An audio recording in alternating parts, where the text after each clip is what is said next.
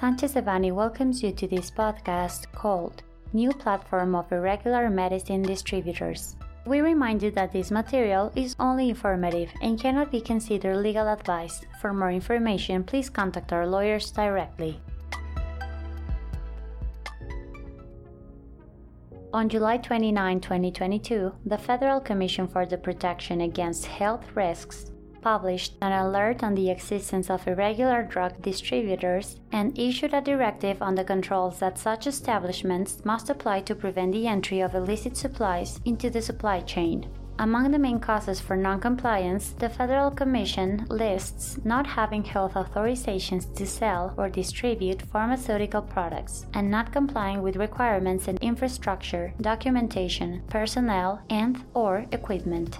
In addition, the regulator mentions that some alleged distributors are actually companies that simulate operations through the issuance of invoices that are not supported in actual operations. As a result, the Federal Commission for the Protection Against Health Risks presented its platform of irregular medicine distributors. According to the Federal Commission, it is a digital platform through which it will be possible to know if a medicine distributor violates health regulations, either because they do not have the proper authorizations or because they do not comply with the applicable regulatory requirements. This is expected to help avoid the acquisition of medicines whose quality, safety, and efficacy are not guaranteed. The platform will allow interested parties, establishments, or institutions to consult, before acquiring medicines, a list of distributors identified as irregular. The Federal Commission points out that the platform will be continually updated with new establishments identified for failing to comply with the regulations or removing those that submit evidence of compliance.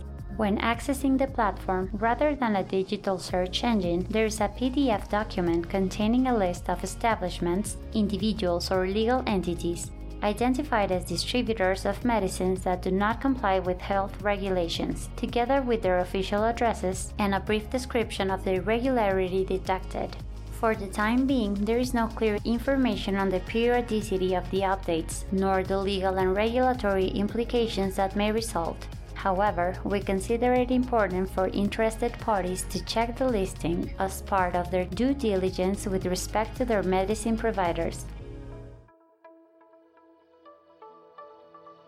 This content was prepared by Juan Luis Serrano Leets and Rodrigo Calderon Ponce, members of the Life Sciences Industry Group.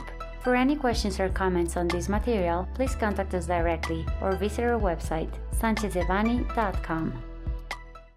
Unless otherwise specified, users of this podcast may save and use the information contained here only for educational, personal, and non commercial purposes. Therefore, its reproduction for any other medium is prohibited, including but not limited to copying, retransmitting, or editing without prior permission of Sanchez Devanny Eseverri,